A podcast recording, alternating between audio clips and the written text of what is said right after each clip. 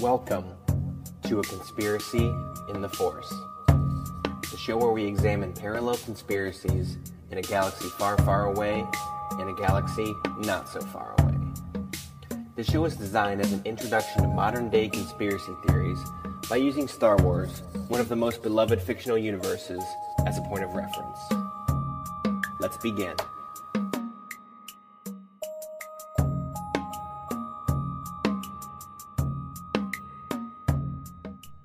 Hey, Conspiracy Kyle here. If you like this podcast, please rate, subscribe, and review wherever you listen to podcasts. It greatly helps out the show, and it's much appreciated. Also, please follow me on Twitter and Instagram at conspiracy underscore Kyle, and that's conspiracy with a K. Also, follow me on YouTube at Conspiracy Kyle, once again with a K. And also, now you can find me on the Rockfin Network at rockfin dot com with new exclusive content. Now on to the show. This episode is called Various Topics, Rhyming History, and Harry Potter Conspiracies. Hey, Conspiracy Kyle here. Uh, I wanted to talk a little bit about storytelling and, you know, about history in our world. You know, the, the, the phrase is often said, you know, history repeats itself. But I feel a more appropriate phrase is that history rhymes. It, um, certain things come back again. It may not always be the exact same way, but it um it, it, it rhymes. And what I mean by that is, if you think about a song, you don't always rhyme the same word with the same word, right? If you say hell, then the next phrase will be, you know, bell or well or something, right? So it's not, you're not repeating, you're rhyming. So um, similar in our world and in storytelling. And I'll start off talking about Star Wars, of course, because what else is new? I'm talking about Star Wars again. I hope you guys aren't sick of it by now, but because I, I love talking about it, I'm very, very passionate about talking about it. Um, with Star Wars and with storytelling in general, you know, An- Andrew from the Deep Share podcast joined me a few weeks ago, and we talked about, you know, Joseph Campbell and the, the hero's journey, how a lot of stories follow a similar trajectory, um, you know, from, from point A to point B to point C. Uh, so go check out that episode if you want more more context on that specific hero's journey um, element of storytelling. But in in Star Wars specifically, the the movies, the trilogies, they all rhyme. They have a rhyming pattern to them if you if you if you look at it. So look at the original trilogy, and we'll kind of go movie by movie with the, the original trilogy and the prequels. Um, a little bit. Of, I'll I'll touch on the sequels a little bit, but. You know, I still need to watch those more. I still need to dive into the novels of those to get a greater context on what, what's happening in those stories, because it seemed a little disjointed to me. But, you know, I've been reading the prequel novels, and those have really helped, you know, um, bring things into greater focus for me and, and show that there was a larger story that you didn't necessarily see on screen because there really wasn't enough time to do it. You could see more character motivations and things like that. So I hope to be able to do that with the sequels as well. So I'll touch on the sequels a little bit in this conversation, but not too, too much. Um, the original trilogy, you see Luke Skywalker starting off on a desert planet, right? And desert planet living with his aunt and uncle, no parents. The prequel trilogy, you see Anakin Skywalker growing up on a desert planet with, you know, one parent, a mother, no father. In The Force Awakens, in the first movie of the sequel trilogy, you see Rey growing up on a desert planet. Once again, no no parents. So so that kind of in itself rhymes. And, and of course, in all three of those movies as well, you see a major offensive against a, uh, a Death Star or Starkiller Base or whatever they attacked above Naboo in The Phantom Menace. There was an offensive against something that they were trying to, to attack. So, so that all rhymes. Um, in the second chapter of each movie, you see each of the characters having certain kinds of visions. So in the original uh, Empire Strikes Back, the original trilogy, Empire Strikes Back, you see Lee, Luke having Force visions of Darth Vader, where he he fight he fights this um, ghastly vision of Darth Vader, but he also does have visions of his friends in pain. And similarly in the prequels, Anakin Skywalker in Attack of the Clones, the second chapter, he he sees visions of his mother in pain. And you can even go into the sequel trilogy, The Last Jedi, which uh, you can probably guess is probably not my favorite Star Wars movie. But but even Rey experiences Force visions as well. Um, I don't I don't necessarily have a lot of context around that, but still, same same kind of thing applies. Um, and then in the final chapter, this is where some of the parallels get really interesting in the rhyming nature of it. Um, and we'll leave the sequels out because I think it gets a little convoluted once you get to the final chapter. But in Return of the Jedi, you see at the very end, Luke Skywalker has fought Darth Vader. He's, he, he's a, he defeats Darth Vader in battle, and he's about to kill him. And he throws down his weapon and tells the Emperor, "No, I'm a Jedi, like my father before me, Darth Vader." He's like, "I'm a Jedi. I'm, I'm not gonna. I'm not gonna kill him. I'm not gonna take take your place." And so the Emperor starts shocking him with lightning, starts shocking him with lightning. And Darth Vader standing over to the side, and Luke saying, "Father, help me, help me, please, please help me." And Darth Vader is looking back and forth at both of them. And he ends up killing the Emperor and saving his son Luke. Now, flash back to the prequels in Revenge of the Sith, the final chapter of that trilogy. You see Anakin Skywalker slash Darth Vader in a similar dilemma, but he makes the wrong decision. You know, he he he enters Palpatine's office, who we all know is the, the Dark Lord that's been, you know, um, machinating all these political crazy maneuvers throughout the galaxy.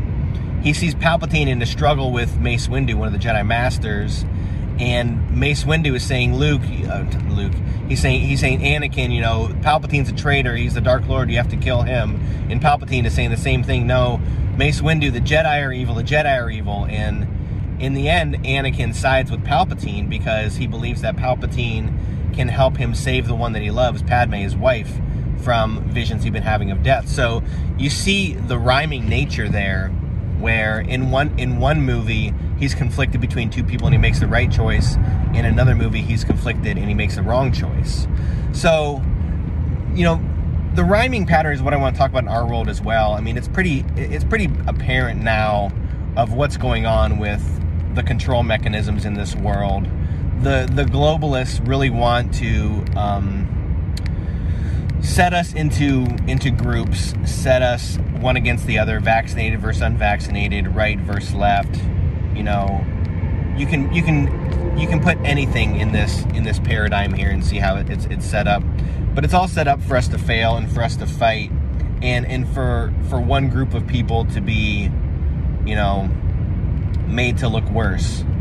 And you, you see, so the unvaccinated, for example, um, you know, I just did a podcast with friends from False Reality Check, and we talked about this a little bit about the vaccinated versus unvaccinated and how that's the same thing that the the Nazis said about the Jews, that they were unclean, et cetera. And you can even go back to biblical times and talk about lepers, how they had to live outside of the colony and they weren't allowed into the villages.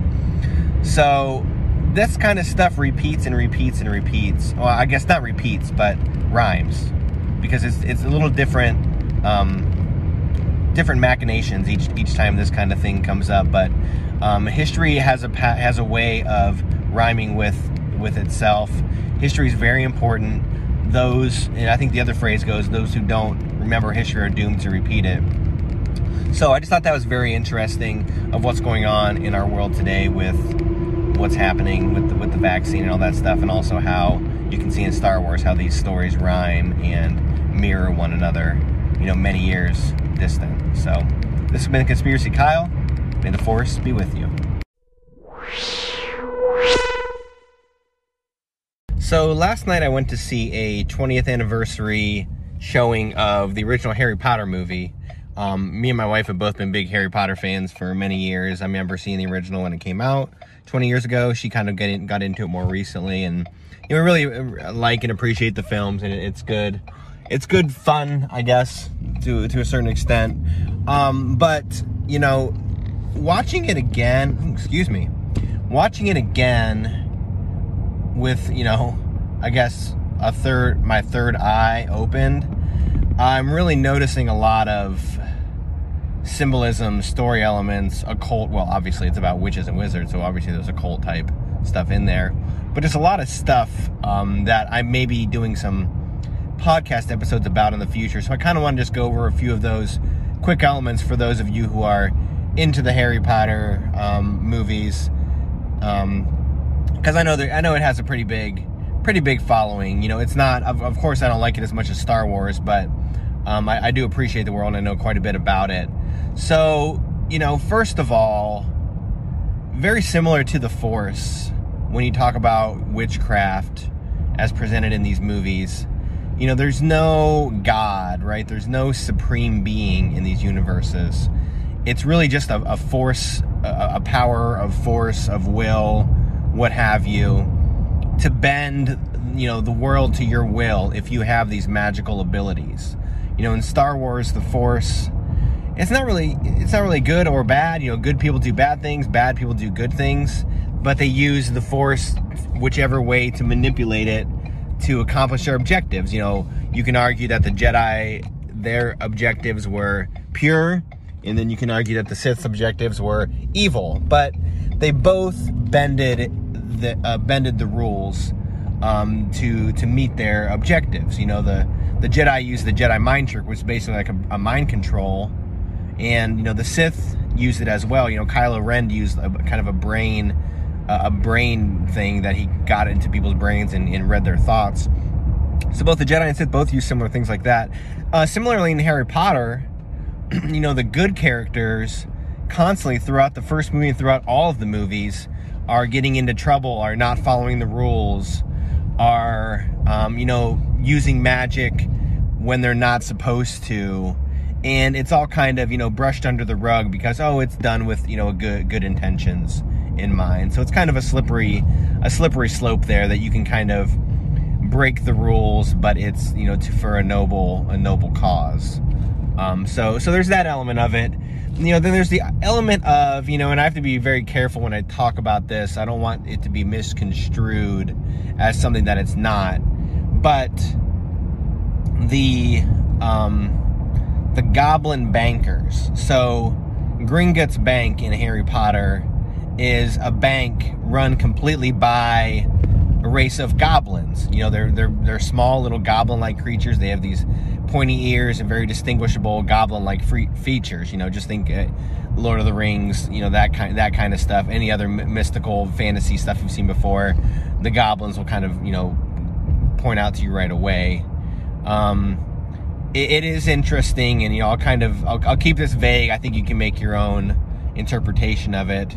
You know, there are some families in this world that uh, run all the banking, um, and that's kind of what they do. In, in Harry Potter, the goblins, that's what they do. They run the the currency. They run the financial world of the of the w- witches and wizards and, and mythical creatures. So that's kind of an interesting parallel there. I'll kind of leave it at that. You can kind of, you know, look into that yourself to to to, to know, know what we're talking about there. Um, another thing, too, is um, the idea of the four magical houses. You know, there's Gryffindor, um, Hufflepuff, Ravenclaw, and Slytherin. And, of course, the evil one, Slytherin, their sigil or their, you know, symbol is a snake, which a snake is, of course, a reptile. So you can see right away that the most evil Um, families and most evil people fall under this reptilian banner.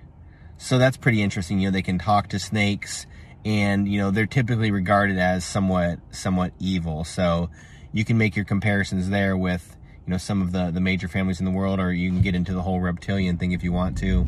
Um, a lot of the families that have been aligned with Slytherin through their school years, um, like the Malfoy family, they are very um, I'm trying to think of the right word here. They're very all about pure blood. You know, they they um, do not want the magical community and them specifically to be diluted with any people that have descendants from anything other than magical um, people. So, for example, Hermione Granger, um, you know, one of the main characters in Harry Potter, her parents are Muggles or, you know, non-magic folk. But she's a but she's a, a, a witch. You know, she she can practice magic. Um, but they call her a mudblood because they're saying that she has you know, they've sullied the race of of magic folk by by by crossbreeding magic folk and non-magic folk. So you can almost think of the, the Slytherin the Slytherin group as, you know, eugenicists. You know, um, you can get into to Nazi type vibes. You can get into all kinds of vibes when you talk about that. So yeah, I think that's all I had with that. Um, there are some other ty- symbolism type things that I that I noticed.